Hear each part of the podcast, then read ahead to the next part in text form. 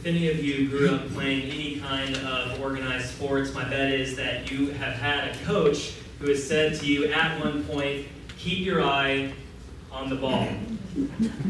The idea is very simple. Focus is crucial to victory, but depending upon the sport, the irony is where you need to focus actually varies and sometimes is not on the ball in high school and college, I played racquetball. And in racquetball, both players face the front of the wall, even though the ball is ricocheting all over the place. Basketball players on defense often watch the stomach of the person they're guarding because whatever the point guard does with the ball, they can't go anywhere without their stomach. Tennis players require an incredible amount of focus, but some of the pros hit the ball so hard the human eye cannot even keep track of it. So, even though it's sometimes wrong, it has a kernel of truth. You've got to keep your eye on the ball. Distraction, a failure to focus on the goal at hand, is the quickest shortcut to loss. The new sermon series we're starting today is about focus. The Apostle Paul, in his letter to the Philippians, keeps coming back to this theme over and over again. He says, Stand firm, hold fast, stay focused. Now, if you've ever read Paul's other letters, you know that he can vary in tone in many different ways. If you've read Galatians, you get angry Paul. If you read Romans, you can get very theological Paul. Second Corinthians, very sarcastic Paul. But in Philippians, you get thankful Paul. He writes that he is confident that the good work that God began in the Christians in Philippi will be brought to completion. But he writes to them saying, You need to hold fast. At one point, he says, Keep on doing the things that you have learned. So he's not writing to them a lot of new ideas or new content. He's saying, You have your attention on the right thing, you just need to keep your attention there. This series is about how to focus on Christ because we live in an age of distraction. Now, of course, all of humankind has struggled to focus on God. This is not a new problem, but we have to reckon with the fact that we have additional distractions in our life. The TV is front and center in most of our living rooms. The computer goes with us wherever we go to give us work and email. The smartphone is an unending source of distraction. Social media platforms enable us to endlessly scroll through feeds. Advertising companies spend billions just vying for your attention. Most of us live at a baseline level of distraction with a very short attention span, which means that every age of Christianity has its problems and temptations, but we have iPhones and Twitter. Okay? So we live in an age of, of special, additional distractions, which is why we need to talk about holding fast to Jesus. So, if you have a Bible with you, a physical Bible with you, we're going to be in Philippians chapter 1. We're going to start up at the very first verse. If you're not familiar with where that is, it's in the New Testament, which is the last third of your Bible. If you go through the four gospel accounts about Jesus, if you go past the book of Acts, you get to Paul's letters. It's not Romans, 1st and 2nd Corinthians, Galatians, or Ephesians. Then it's Philippians, okay? So it's about halfway through the New Testament. We're starting in verse 1 of chapter 1. And if you don't have any other way, we'll have them on the screen, so don't worry about it. Verse 1 reads Paul and Timothy, servants of Christ Jesus, to all God's holy people in Christ Jesus at Philippi, together with the overseers and deacons, grace and peace to you from God our Father and the Lord Jesus Christ. And then from the very beginning, we get Paul's gratitude. Listen to him write these words I thank my God every time I remember you. In all of my prayers for all of you, I always pray with joy because of your partnership in the gospel from the first day we met until now. And being confident of this, that He, that is God, who began a good work in you, will carry it on to completion until the day of Christ Jesus, until His return. I love that Paul writes this. He says, It's right for me to feel this way about all of you. I have the right feeling about you, Philippians, because I have you in my heart. And wherever I am, whether I'm in chains or defending and confirming the gospel, all of you share in God's grace with me. God can testify how I long for all of you with the affection of Christ Jesus. And this is my prayer that your love may abound more and more in knowledge and depth of insight, so that you may be able to discern what is best and may be pure and blameless for the day of Christ, filled with the fruit of righteousness that comes through Jesus Christ to the glory and praise of God. Can everybody say it with me? Amen. Amen. Paul is so often depicted as a curmudgeon, but Philippians shows us Paul is brimming with joy, and he hints at a fact in, that, in those first couple of verses that might give you the impression he should be frustrated. He says, whether I am in chains or defending the gospel. Now, we actually find this out later in this chapter, but he's writing this thankful, grateful letter from jail in a prison cell. Now, scholars debate whether he's in Rome or Ephesus or Caesarea. The important point is that in a, a Roman authority figure, probably a governor or proconsul, has determined that Paul is a troublemaker and we just need to get him behind bars. So, Paul, you might think, should not be grateful, should not be brimming with joy. He should be frustrated because he's got a problem. He is in chains. And we know from all that we know about Paul in the book of Acts that that guy wants to go everywhere with the gospel. He wants to go to the synagogue and to the marketplace, and now it would seem that the gospel would be halted or impeded, that he wouldn't be able to do as much as he wants to do. But Paul says the opposite is the case. He says, I want you to know that what has happened to me has actually served to advance the gospel. As a result, it's become clear throughout the whole palace guard and really to everyone else that I am in chains for Christ. I love this so much. He is behind bars and he thinks, I have literally a captive audience for the gospel in here. The gospel is not going to be impeded in prison. It's not going to be halted. I'm going to keep spreading it. In fact, to the guards of this jail cell and to my fellow prisoners. I've just got a new audience now. That's how Paul thinks about his imprisonment. He's got a problem. And we would think he would be ungrateful, he would be frustrated, he would be writing about the injustice of all this. But he says, actually, this imprisonment has served to advance the gospel. That's not all. His chains have actually had an impact on people outside of prison. He says, because of my chains, most of the brothers and sisters have become confident in the Lord, and they dare all the more to proclaim the gospel without fear his imprisonment has actually been inspiring to people outside of the jail cell.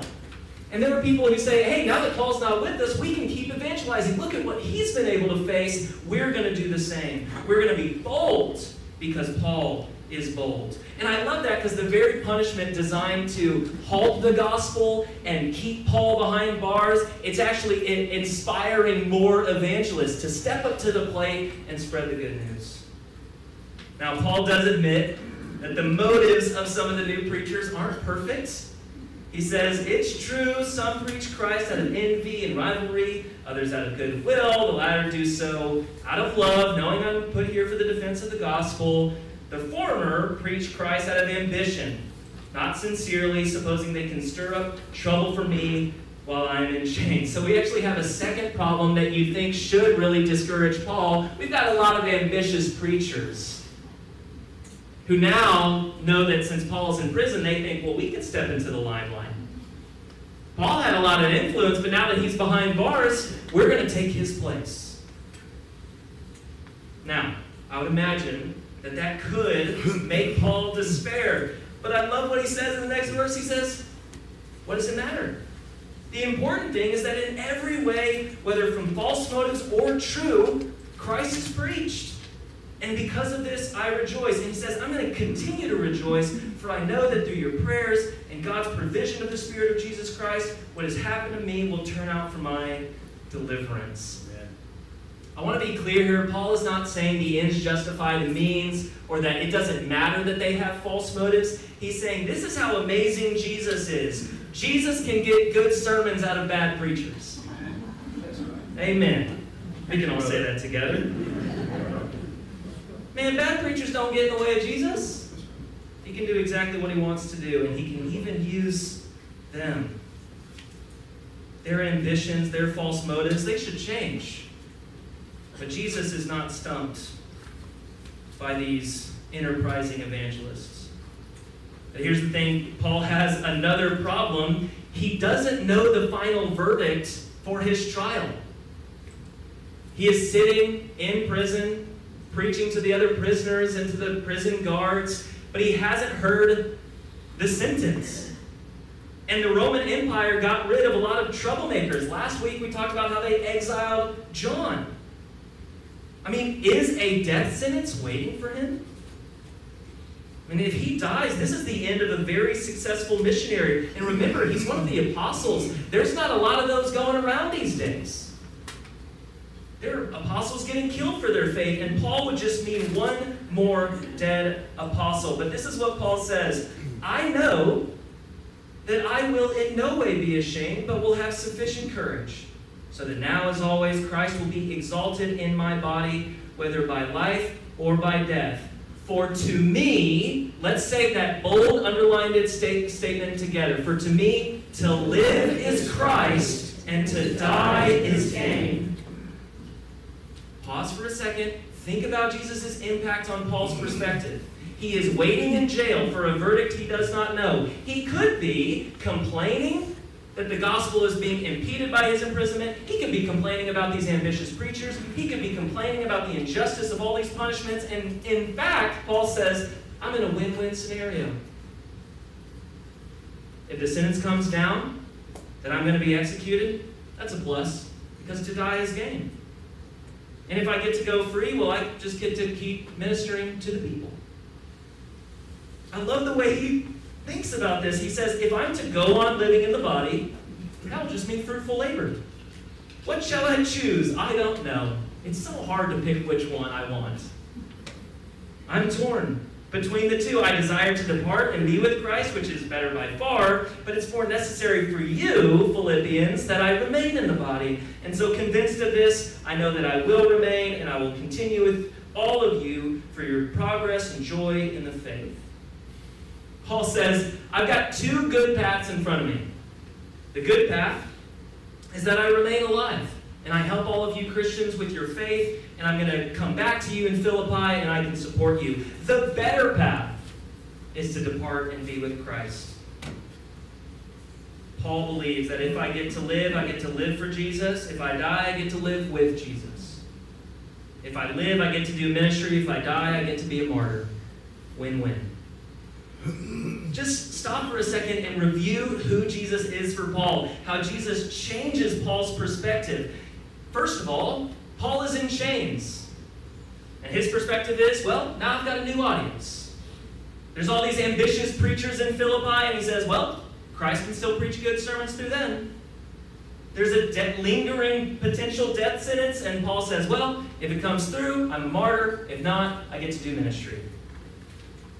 This is who Jesus is. Jesus is not stumped by the worst of your circumstances. He's not confounded. He's not confused. He's not troubled. He knows exactly what he's up to. And, and Paul goes on to write these very, very important words. He says, Whatever happens. Can y'all say that with me, those first two words? Whatever happens, conduct yourselves in a manner worthy of the gospel of Christ whether I come and see you or only hear about you in my absence, I will know that you stand firm in one spirit. The solution to our problems is not always for our circumstances to change. It's for Jesus to change the way we view our circumstances. And whatever happens, to conduct ourselves according to the gospel. And here's the thing standing firm on the gospel is not some passive, inert, apathetic, tame approach to life. Paul tells us to be active. He says you need to strive together as one for the faith of the gospel without ever being frightened in any way by those who oppose you. And when you are fearless and standing firm for the gospel, it's going to be a message, a sign to them, your opponents, that they will be destroyed and you will be saved and that by God. Paul goes on to finish this first chapter. He says, It's been granted to you, it's been a gift to you on behalf of Christ, not just to believe in Him. That's the first part of the gift. The second part of the gift is to suffer for him. Since you're going through the same struggle you saw I had, and now hear that I still have. Okay, this series is about holding fast to Jesus. And one of our biggest difficulties with focusing on Him is our life's circumstances. We're distracted by our suffering. We're distracted by our opponents. We're distracted by fears in our life. But Paul says, whatever happens, whatever your circumstances are, live your life according to the gospel. Keep conforming your life around Jesus. That's how you stay focused. You don't let your current situation distance you from Jesus. You let Jesus change your view of your current circumstances. Just look at the way Paul does this. He's in jail and he says, Now I have a new opportunity to preach. Jesus has changed his perspective. I just read a book by a, a preacher named Simon Ponsonby. It's, it's, called, it's called Amazed by Jesus. And he says, he's a preacher, and he says there are three kinds of sermons there's the come to Jesus sermon, the come back to Jesus sermon, and the come closer to Jesus sermon. And I think that's a pretty good summary for this series. If you don't know who Jesus is, you need to know him. He's the reason why you exist. He's the source of all joy.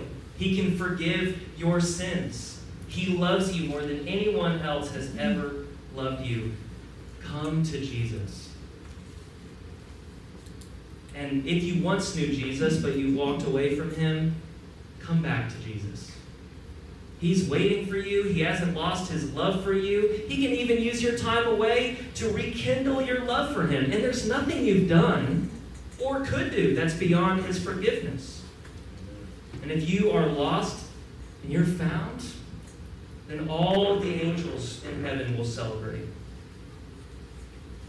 And if you're close to Jesus and you haven't left him, come closer. In Christianity, we don't believe in a safe distance from Jesus, a comfortable proximity. Jesus is not a book you read and then put on the shelf never to reread again. He isn't a movie you've seen before and don't need to rewatch. He's God in flesh. He's the second person of the Trinity. Your mind, your heart can never reach the bottom of His glory. So come closer to Him. Know Him more. I love the way that St. Therese of Lisieux writes this in one of her prayers. She says, My God, I choose all. I don't want to be a saint by halves. I'm not afraid to suffer for you. I fear only one thing to keep my own will. So take it, for I choose all that you will. I don't want to settle for being a saint by halves. I don't want partial Christianity. We want to know more of Jesus. We never want to settle for less. So if if you pray, uh, this sermon series, if there's anything that you gain from this, I would tell you pray more. If you fast, fast more. If you talk to Jesus, talk to Jesus more often. Worship Him for longer stretches of time. Read His Word in greater depth. Spend time in silence just for Him. Give away some of your possessions that you don't need just for His sake. Give up your vices and bad habits for Him. Serve the poor for Him. Ask yourself, how much distance is left between me and Jesus, and how can I close that gap? Because if this series is about anything, it's about getting closer to Him, holding fast to Him, focusing on Him. And when we get distracted, when we turn our attention away, turning back to Jesus. He is everything. You need him. He loves you more than anyone else loves you. And if you spend any time away from him, he always wants you to come back. He's waiting with open arms. He will not push you away, he'll not abandon you. He's here for you, for each one of us individually. That's how much he loves us. Today, take one step closer to Jesus and hold fast to him. Let's pray.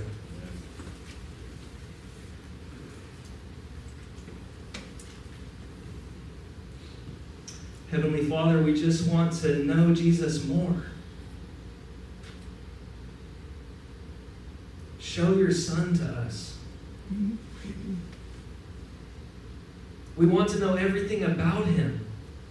We want to know every word he taught. We want to have it stored up in our hearts so that we never forget it. We want to look at every situation in our lives the way Jesus would look at those situations in our lives. We want to be with him. We want to be like him. We want to live for him. We want to die for him. Anything for Jesus. Father, I pray when, if there's anybody in this room that is far from him, and maybe knew him a long time ago but has slipped away and spent time away from him, I pray that right now, right now, they would pray to you to see Jesus, to know him, not as an idea, not as a historical figure from a long time ago, as the living, risen Lord of all things. Father, we just want to know Christ. We want to know his sufferings. We want to know the power of his resurrection. We want to see him in heaven. We want our entire lives oriented to him. Father, give us clear vision, a grasp of Jesus, and give us the power to hold fast to him. We pray all this in Jesus' name. Amen.